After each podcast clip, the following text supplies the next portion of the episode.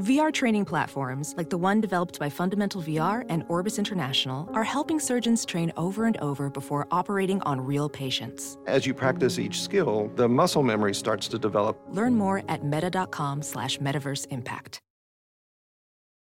This week on the 99th episode of The Mike Wise Show, 99 episodes.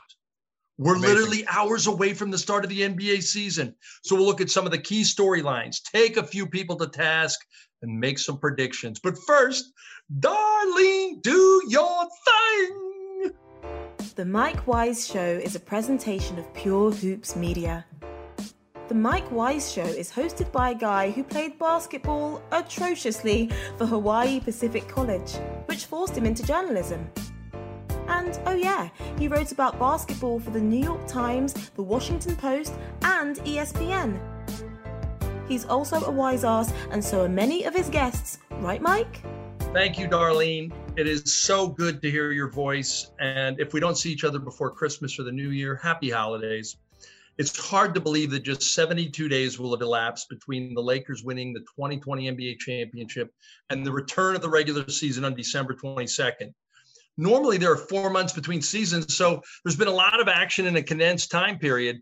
As we get ready to tip things off, I'm joined by my producer, Bruce Bernstein, to examine some of the things we're looking forward to seeing on Tuesday when Kevin Durant hosts his old Golden State teammates in Brooklyn, and the first skirmish in the battle for LA takes place at Staples Center with the Lakers hosting the Clippers. Hello, Bruce.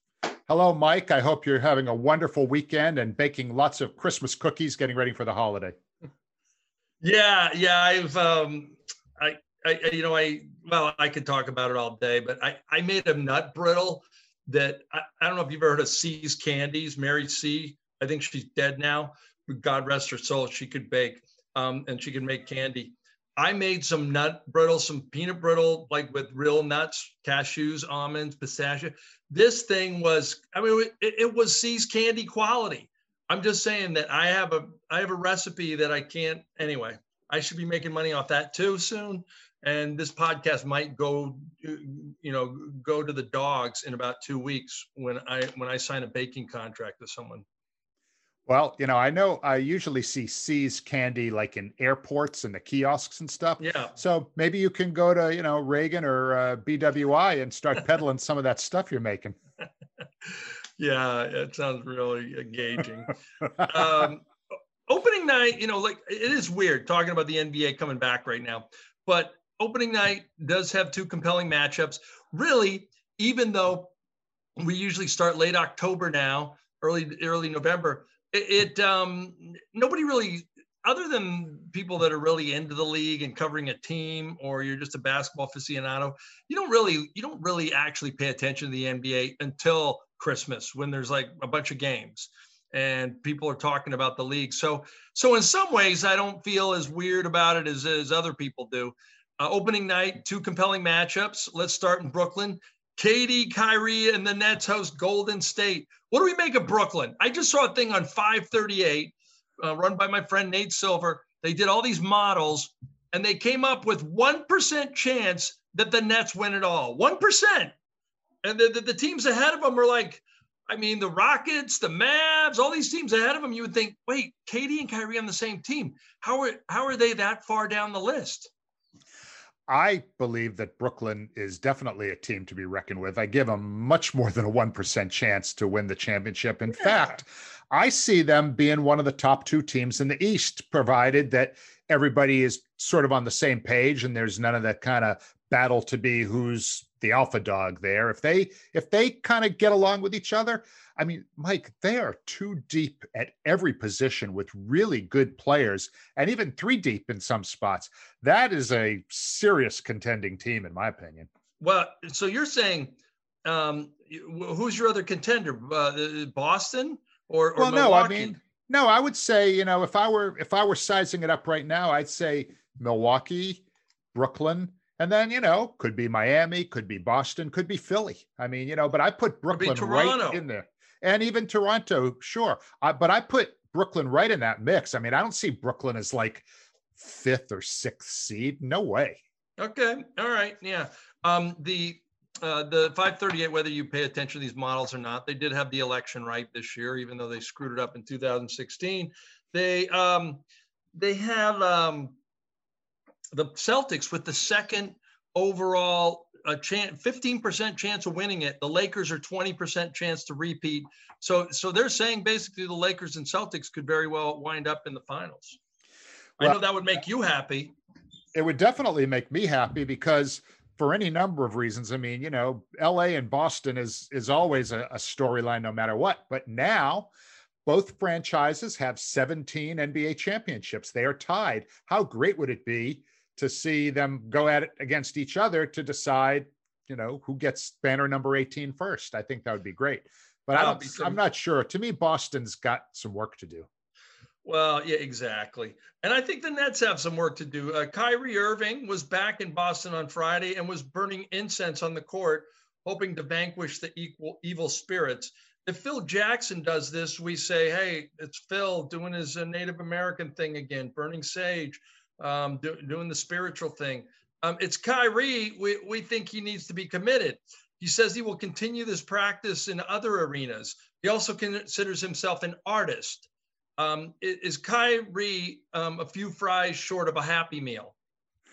Well, I am certainly not going to, you know, make fun of the fact that he identifies with his Native American part of his family, his roots, whatever. That's great. Yeah, I mean, it's, you know, I have no right or any business to comment on that. So I'm going to just take that at face value. But the whole artist thing, I really think Kyrie, I think he's, you know, he went to Duke for like a minute and a half and he thinks he's some intellectual. I see Kyrie as kind of a poser in a lot of ways. Oh, you're going down the Barkley realm. Funny, you know, Chuck almost came on the program, but we don't need him. We've got you to basically back up his thoughts. I think he's getting killed. What? No, I'm just saying, come on, Chuck, come on the show. Yeah, I'll be the producer. Yeah, well, you can be the star. He told me he was going to Vegas before TNT really got busy. I'm like, busy? You guys get up at 4 o'clock and then you show up at the studio. Like, really? You work that hard at the studio? No, but no, he, you know, he killed him. I mean, he eviscerated him. He said, you're right. All these things about him. You know, at some point you're like, you're an artist. Okay. What are you? The Hall of Famer formerly known as, you know, the future Hall of Famer formerly known as Kyrie. I mean, this is ridiculous. You're, as Chuck said, you're a basketball player. Now you can have esoteric and eccentric thoughts outside of, you know, it's not a shut up and dribble league. This is, we love it when guys talk, and but you have to make some kind of sense. And then if you're going to do a media boycott, and then start to act as if you're somehow a chosen child of the galaxy, and you're going to give us little pebbles of inspiration and wisdom when you want to. Enough already, dude. You know, cross somebody up, go to the basket, go harder to your right than Donald Trump for a change. I think that the whole artist thing just totally rubs me the wrong way, and here's why. I think of an artist as perhaps an actor, maybe a musician, sort of a singular performer in a lot of ways, right? I think of a basketball player, particularly a point guard, as more like an athlete, a competitor, somebody who wants to beat you, not somebody who wants to tell you how wonderful of an artist they are. It's like, come on, man. You could say if he said he was a maestro, I could deal with that. You're a maestro. You're trying to put together, you know, five people on the court at one time, and you're trying to create the sublime choreography of teamwork. If you cannot do that, you are not a great point guard. But that's as far as the artist part I will go. Yeah, well, look. Unless he can paint. If he can paint, and or he can, you know, he can do impressions. He can, you know, if he's got some other incredible talent, I'd love to see it. Well, you know, the late, great Tommy Heinsohn, who passed away in November, all of us Celtics fans revere him. He really was an artist. He was an announcer. He was a coach. He was a player. And he was an artist. He used to take his art supplies on the road with him and paint. He's painted some beautiful pictures. You could see some of them on the internet if you really want to appreciate what a basketball artist kind of is. Yeah, God, we really didn't get into Heinsohn when he died. Jerry West, we taped a show with Jerry, Dave Wohl and I. Dave's debuting his new show this week, Dave's Front Office. And I asked Dave, ask Jerry about Tommy, you know. Jerry actually talked about several, you know, of his kind of contemporaries. And because Tommy had passed, we wanted Jerry's opinion. Jerry had the most glowing descriptions of Tommy. And he actually said, and he wouldn't tell us what Tommy said to him, but he said, Tommy Heinsohn paid me the most incredible compliment anyone has ever paid me, but I'm going to keep it to myself. I'm not going to share it. But he was clearly moved. And although he said Tommy was as tough as they come, he said Tommy was a legitimate tough guy, but a wonderful man. Well, so I know we've gotten abstract here, but you buried the lead, man. Dave Wohl's first show with Pure Hoops Media. He's got Zeke from Cabin Creek, Jerry West, what most people consider is the greatest front office man in the history of the NBA. I mean, holy Toledo, that's a get. Jerry West does not talk to that many people. Well, he and Dave go back many, many years. They played against one another and are very good friends. I mean, Dave Wohl is a remarkable person in the basketball world. A lot of people don't really know who he is, although if you follow the game closely, you know who Dave Wohl is. Right. And, you know, we have, you know, he's been on your show a couple times and, you know, is incredibly knowledgeable and we have very high hopes for that show. He's he knows everybody, and so know. But Jerry was it was a singular experience. I mean, and he talked to Dave for like over an hour and a half. We have two shows that we're making out of it. So hopefully our Pure Hoops family and our listeners will want to check that out. It should be dropping pretty much today, Monday, or very soon after. I just like that you got an older host than me, because for a while you were getting the kiddie core and all these, you know, new school kids like Monica King McClure, and all these people are younger and they're smart and they're good. Shoot, BJ Armstrong, I think, is younger than me, or he's close to me in age. And the bottom line is I'm fine with it, but I'm glad you got Wohl, because, you know, he's got a couple years on me. I mean, he when I knew him as a player, I think he wore Jesus Christ starter jackets. He's so funny. Dave was so a product. Old. He's so old. His ears still hurt from the Big Bang. I could go on. Go ahead.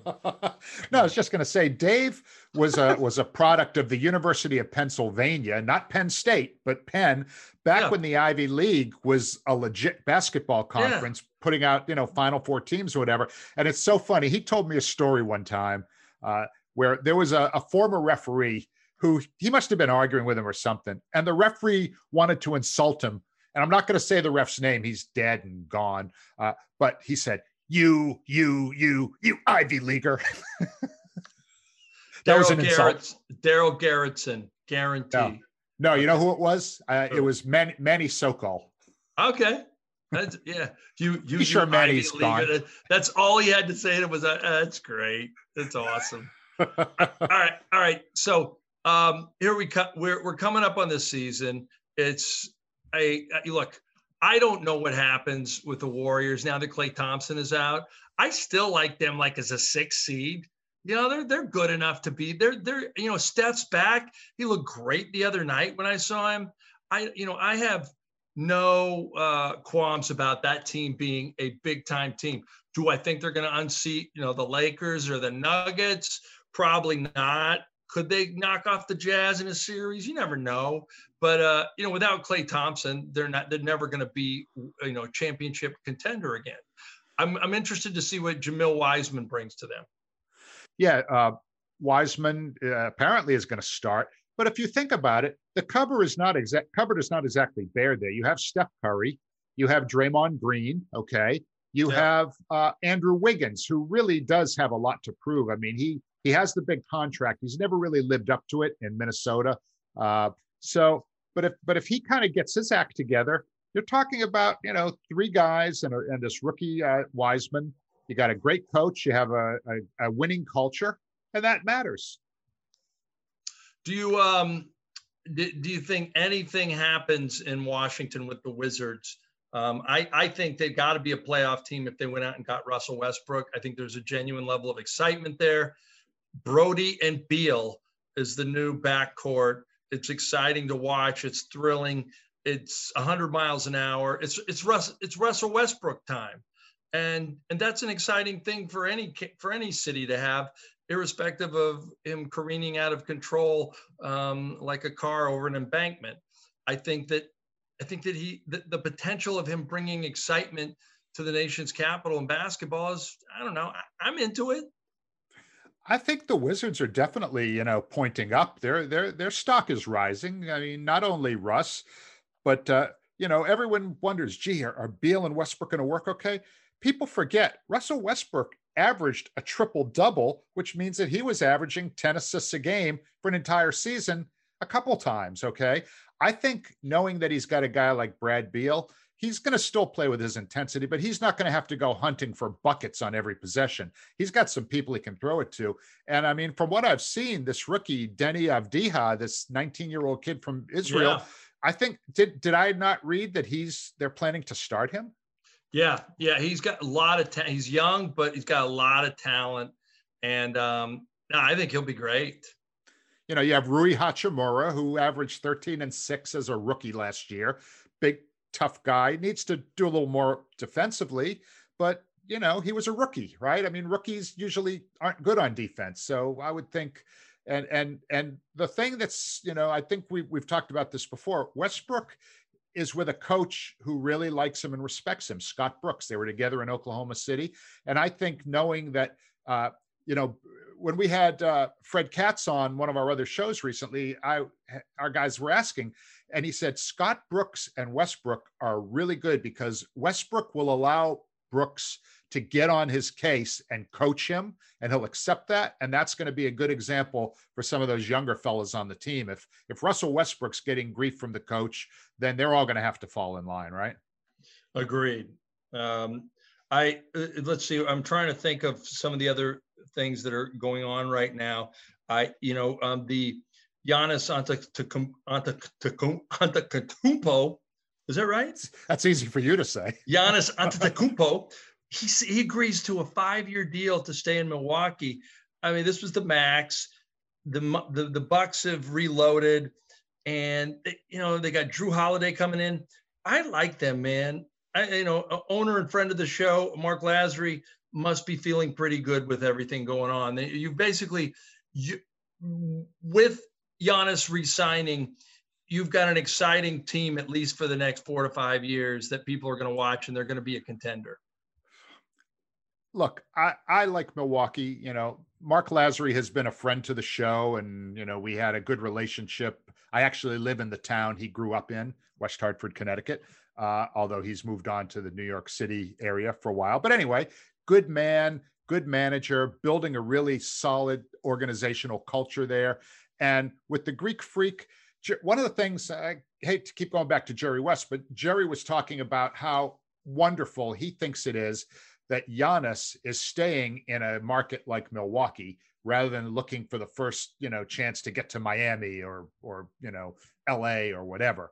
And I think it's great for the league overall to have it's arguably one of its top 2 or 3 biggest stars staying in Milwaukee, apparently long-term, with some good guys around him, right? I mean, Chris Middleton was an all-star.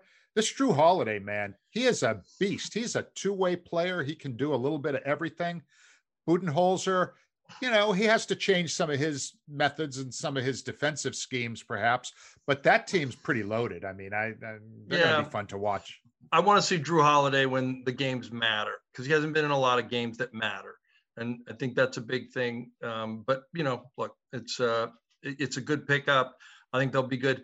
I'm still blown away by James Harden. He wants out of Houston.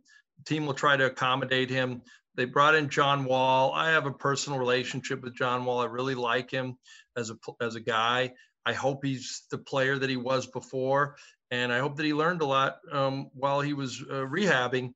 But I feel like the Rockets have done everything to accommodate Harden. They've gave him the coach he wanted for a while, D'Antoni. They put all the pieces around him that he wanted. And, you know, if this was just about disliking owner Tillman Fertitta, who's definitely not with the social justice movement, he's very, very conservative. I think he's made some comments about different things in society that don't jive well with some people in the NBA.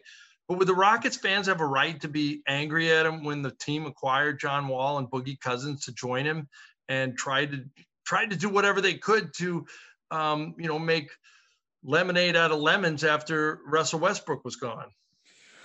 I've never been a fan of James Harden's game. I mean, obviously, he's a brilliant offensive player, one of the greatest ever.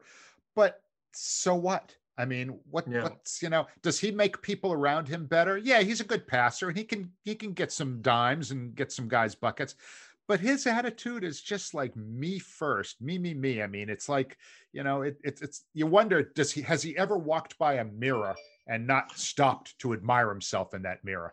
I just have a real issue with him. And if I were a Rockets fan, and he's still on the team when the season begins, and, you know, granted the fans won't be in the arena booing him, but I would be really angry with him. I'd be like, because Tim Legler was on this show with us a couple months ago, and I think he described the situation that they created for James Harden in Houston as basketball nirvana. Do you remember that? Yeah. It was all teed up for him. They laid out the red carpet for him. They modeled the team around and they put people around, you know. I love watching the guy. I'm of the same opinion that I love watching the guy when he gets hot and all that. And I've just seen too many players that take over games and their teammates disappear because they don't know when they're going to get the ball. They don't know when they, you know, and it's sort of, I don't know. I just don't think you can win a title that way.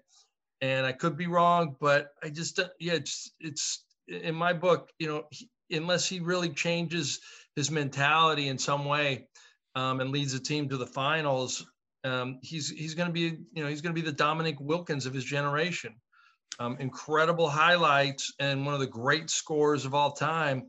But, you know, did he go to that next level to win at the highest level? And, you know, well, he did get to one finals, but, you know, the main players were Westbrook and Durant. But still, you know, I hope things work out for him, but like, these guys now, man, they just decide to go somewhere else and that's it. You know, it's like the players have so much power. There's no loyalty whatsoever. And James Harden will be at another franchise at some point. And I guess if you're making the same amount of money and you just want to try something else, fine. But I'm also of the opinion, don't mess with happy. And I think sometimes you go somewhere and you didn't realize how good you had it somewhere else. Shoot. Listen, you know, talk to Shaq, you know, when Kobe was alive, talk to Shaq and Kobe, you know, and they talk about what could have happened had they put their egos aside back then. You know, I want to say something nice about James Harden. So I will say this. He's never clipped his toenails while sitting on the bench. but we do know someone who has. That was so disgusting. Yeah. Anthony Davis of the Lakers was caught on video and by, I guess, a bunch of unsuspecting fans that took video and pictures where he was literally clipping his toenails on the bench as if he was essentially giving himself a manicure in the preseason.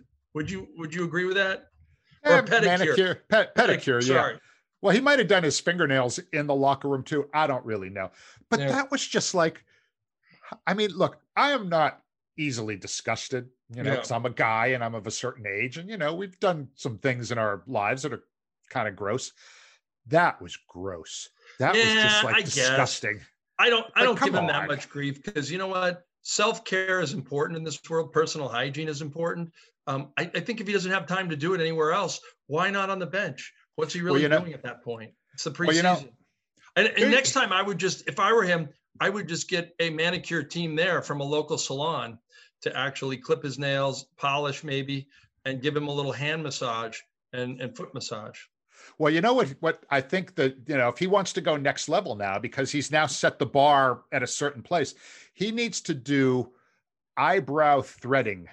Have you ever heard of eyebrow threading? No, but he's the unibrow. He could do it better than anybody. Well, I think, you know, there's an endorsement to be had somewhere here. So on the bench, he should have an eyebrow threading specialist, you know, during timeouts, you know, working on like giving him a little bit of separation there or something, or just kind of, you know, cleaning it up for him a little bit, make him look tight. Yeah. I mean, it's funny. That's the only thing anybody could not like about the Lakers right now is Anthony Davis showing off his toe jams to America. Because other than that, they look like they're poised to win it again. And if LeBron James wins 5, he's going to certainly want to win 6. And you know where you're going with that. So, all right. So let's get some predictions here. MVP. Who's your MVP preseason? Going into the season, there are 2 guys that I'm kind of going back and forth on, and I will make a decision, but I'm thinking Luka Doncic. I'm thinking Nikola Jokic. I think it's going to be one of those two guys, and I'm leaning Luka because I'm thinking that guy could average a triple-double this year, and the Mavericks could work their way up into the top 4. And if those 2 things happen, I think Luka is going to get a lot of support. What do you think? Wow. You're going all Euro MVP on me. That's a trip. I can't even. What was the last time has a European player ever, other than Dirk Nowitzki, has a European player ever won MVP? I don't know. Certainly not an Eastern European player, of which Doncic is Slovenian. So he's Eastern Europe. Yeah. So that'd be a first. Yeah. How about you? Who are you thinking? Have you thought about that one? I know it's predictable, but I think LeBron just takes care of his body so well. I wouldn't be surprised if LeBron won another MVP this year. I just think, you know, if he, you know, if there's not too much load management on his body, and he actually gets some minutes, I can see LeBron doing it again. I mean, I think, let's put it this way: his window to win it all, to win another couple of championships, is like 2-3 years now. His window for MVP is probably 2 years. So I think he's going to get one the next 1 or 2 years. And I think before these guys get better, like before Doncic just takes over the league, before Jokic just takes over the league, Jokic just takes over. This is it right now. I just thought of another European who has won the MVP. The Greek Freak. Oh, yeah. I guess, yeah, you're right. But I mean, I didn't think of that right away, but you know. Yeah, you know, Mediterranean. Greece is in Europe last time I checked. Yeah. Your coach of the year. I'm feeling Monty Williams in Phoenix. Wow. Because I feel Phoenix they showed us something in the bubble when they went 8-0. And again, they don't have to finish in the top 3 for Monty Williams to get a lot of coach of the year love. I think if they could somehow or another get 6 or higher, which is reasonable for that team, I think, I would say Monty is my choice for coach of the year. How about you? You know, I know it's going to be a homer pick because I love the guy, and he almost came on the program, but he was not able to join us because his family was in town. Stan Van Gundy in New Orleans. I like Zion. I like the fact that Redick is a shooter. Most people are saying 38 wins, between 38 and 42 wins. The line in Vegas is over is 33.5. The under is 36.5. So my gut is, I think they win 40 games and they get like a last playoff spot. And I just, and I think Stan Van Gundy gets everything he can out of that roster. I would love to see Stan Van Gundy have success down there. I mean, we're both fans of Stan, as well as his brother, Jeff. Another guy that I'm thinking could be in the hunt, and he's sort of in the same boat as Luka Doncic, and that's Rick Carlisle, who has been on our show in the past. Rick is, you know, again, if that team cracks the top 4, he's going to get some love, but I'm really feeling Monty Williams. I mean, I'm not a betting man, so I'm not going to be calling up anybody to put money on this, but I feel really strongly about that one. So we'll see. Okay. Okay. All right. I covered Monty Williams with the Knicks. It would be cool if he won a Coach of the Year award, and especially his personal story about losing his wife and, you know, just in a car accident in Oklahoma City. It would just be an incredible, and redemption isn't the word, but just a professional validation that would really tell you about, it would bring more light to the story and the guy he is. I think it'd be great. There are a few people that are more loved around the league than Monty Williams. You're right. And not only that, but Avery Johnson, the great coach, who many people have tried to imitate his voice. Avery Johnson said the only Avery Johnson impression that he thinks is worth a shit is when Monty Williams would do his Avery Johnson impression. Oh, that's great. Yeah. Let me ask you one. Who are you thinking for Rookie of the Year? Oh boy, it's a tough one. I still like the kid from Golden State. I like James Wiseman, big kid. He's got the reach. He's got all the tools, and he's got a great coach and a great team and a great bunch of teammates. I think a lot of times the Rookie of the Year, because generally the high picks go to teams with poor records, usually. It feels like it's going to be a guy who puts up numbers for a mediocre to poor team. And I can see Obi Toppin. But I'm picking LaMelo Ball, believe it or not, in Charlotte. Woo! I think, playing with Gordon Hayward, playing with some of those young guys, he's going to have the ball in his hands a lot. So, that's a little bit of a long shot because I don't expect Charlotte to. I mean, they might make the playoffs. They won't be any higher than number 8, but I could see LaMelo being a pretty good highlight guy. And perhaps, that can influence some of the people that are voting. All right. Give me your Eastern Conference finalist, your Western Conference finalist, and your NBA champion. Well, I picked the Lakers last year and I picked them coming out of the West again. Although I think, the improvements that they've made, I think they've lost some guys, but they still have Davis. They still have LeBron. They added Dennis Schroeder, who's a very dynamic offensive player. And they added Montrezl Harrell, who was the 6th man of the year. They got him from Golden State. They lose Rondo and Danny Green and a couple other guys. But I see LA out of the West. I am going to go with Milwaukee coming out of the East. And I think Lakers again. And that's who I see winning it again. I see them taking the lead over my beloved Celtics in career championships. What about yourself?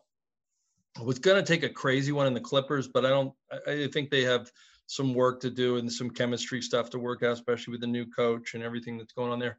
I'm going to go with the Denver Nuggets.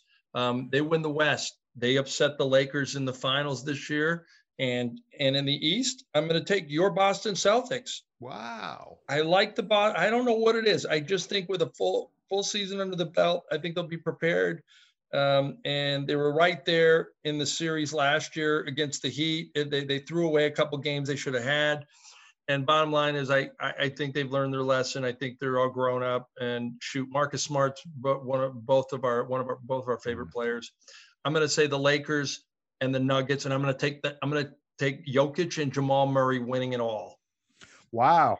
So I think, Boston may be being a little bit undersold. The Tristan Thompson thing is a good acquisition for them. Yeah. And they have that $28.5 million trade exception that they're kind of sitting on. So I definitely see them making some kind of a mid-season trade to get, probably, either a wing or somebody, maybe a great outside shooter. So I could see them doing well. But now I want to throw a little wrinkle at you. What is your number one compelling storyline that you're looking forward to this year? It could be an individual player. It could be a team. It could be a thing. It could be the pandemic. It could be anything. I'll tell you mine, but I want to hear yours first. I've been thinking about this a lot, and I can't. I think the shocker will be that I don't believe fans will really come back until the playoffs. I don't think like arenas will be full until the playoffs, and I think it's going to take people. It's going to cause them some ratings difficulties. But Adam Silver's smart as a whip, and he's not going to do anything before it's time. And I think it's not a compelling story. It just means the pandemic's going to go on a little longer in the NBA than some people thought. If I had to place it on an individual, I like Steph Curry just lighting up the league this year and reminding people that he was a two-time MVP and that even without Klay Thompson, he's an unbelievably special player on so many levels, not just the shooting and the offensive wizardry, but he's a great leader now. And so I'm going to say the rebirth of Steph Curry. Like I said, I don't think they get to the finals of the Western Conference. I think they get to the semifinals, but I think you see Stephen Curry go down in 6 or 7 games. And I think that's how great he is. My compelling storyline for this season is LeBron James's drive for 5. If he gets to number 5, that puts him equal with Magic Johnson. It puts him equal with Kobe Bryant, 2 other Laker greats. And as Jeannie Buss told us a few months ago when she was on, it will guarantee the construction of the LeBron James statue outside of Staples Center, which she said would happen. But I think he needs 2 to get the statue. I don't think one's going to do it.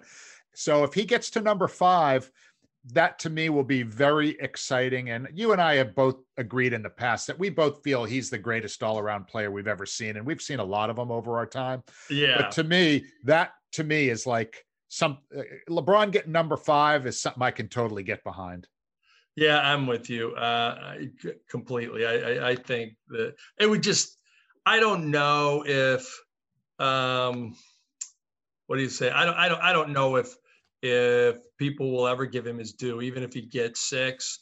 But I always say, when you go to the longevity, when you go to everything else, I just don't see how you can discount the fact that he is the greatest player of not just his generation, but all time. He's going to get Kareem's all-time scoring record. He's going to get that. He's been the alpha on every player, on every team he's been on. He's been the alpha champion. Scottie Pippen, Michael never won a championship without Scottie Pippen. Now, LeBron has already had 3 second bananas that he's won with Kyrie Irving, Dwayne Wade, and Chris Bosh, for that matter, and Anthony Davis. I mean, he's kind of like Tom Brady. He can do it. It doesn't matter what receiver you give him, he's going to find a way to win. And so I don't know. It's not that I'm discounting Michael Jordan. I just look at the years and everything else. And would I like a couple more LeBron last-minute highlights to cement it? Sure. But it's not going to change my mind about everything. It's just. I've said this on a number of occasions. If Dr. James Naismith, when he invented basketball, if he said, I'm going to go into the laboratory and I'm going to create the ideal basketball player, it would come out looking a whole lot like LeBron James. He can do a little of everything. He's a wonderful teammate. He wants his teammates to succeed. He doesn't act like they're his supporting cast. He acts like they're his teammates, okay? Yep. And we both are great admirers of all the work that he does in society, off the court, to help people, to be a difference maker in life, okay? Now, again, you can sort of put that to the side, but to me, that's just part of the package of this incredible human being, this incredible basketball player, this incredible man. And I want him to get number 5, although if they're playing Boston in the finals, but I will respect him regardless of if my team were to be, vanquished by his. I think we covered it. The great show, Bruce, all basketball. No hijinks tonight. Well, there's always next week, because next week, I know this was the Mike Wise show number 99. And next week is Mike Wise show number 100. So we'll keep people hanging and they're going to want to listen to it because it's going to be pretty cool. Yeah, I think it's going to be awesome. I think it's going to be and if I can get the guests that I want, it's just going to flow wonderfully. And I'm just going to take a moment out, have an eggnog on camera to toast my 100th show. I think that's right. I think it's worth it. I have champagne upstairs. We'll bust it out. I'll break out the good stuff. I don't care. You know, we got the, you know, we actually do have some good stuff too, although I'm not a big champagne drinker, but for you, Mike, I'll spray a little around. All right. It's time to wrap things up for this week. Thank you very much to my producer, Bruce Bernstein, for joining me. Thanks also to the incredible Tom Phillip, who edits the shit out of this show. Please listen to all of our Pure Hoops media shows. Full Court with Jenny Fisher and her new co-host, Kara Kay, comes your way every Tuesday. Catch and Shoot 2.0 with Otto Strong and Aaron Berlin is here each Wednesday. Buckets, Boards, and Blocks with Monica McNutt and King McClure drops in every Thursday. And BJ Armstrong and Eric Newman are here every Friday with the Pure Hoops podcast. And this week, Dave's Front Office with Dave Wall will make his debut. Dave's first guest is none other than Hall of Famer Jerry West. And the logo is as honest and unplugged as you've ever heard him. Please listen, review all of our shows, and please leave a 5-star rating. Should I share some of the love this week and take some of the burden off you? Yeah, go. Yeah. Folks, COVID-19 is still killing thousands of people across this country. So please wash your hands, stay at least 6 feet away from people in public, wear that mask, shut up and do it. Don't complain. No one wants to hear it. Please treat everyone around you, even strangers, as friends, and be considerate. And don't forget to keep our superhero medical professionals in your thoughts. Also, we all need to continue working for social justice as we strive for a more just and inclusive society. So please do your part. And Mike, you always get the last word. Till next week, folks. Aloha. The Mike Wise Show used to be called The Wise Ass Show, but it remains a presentation of Pure Hoops Media.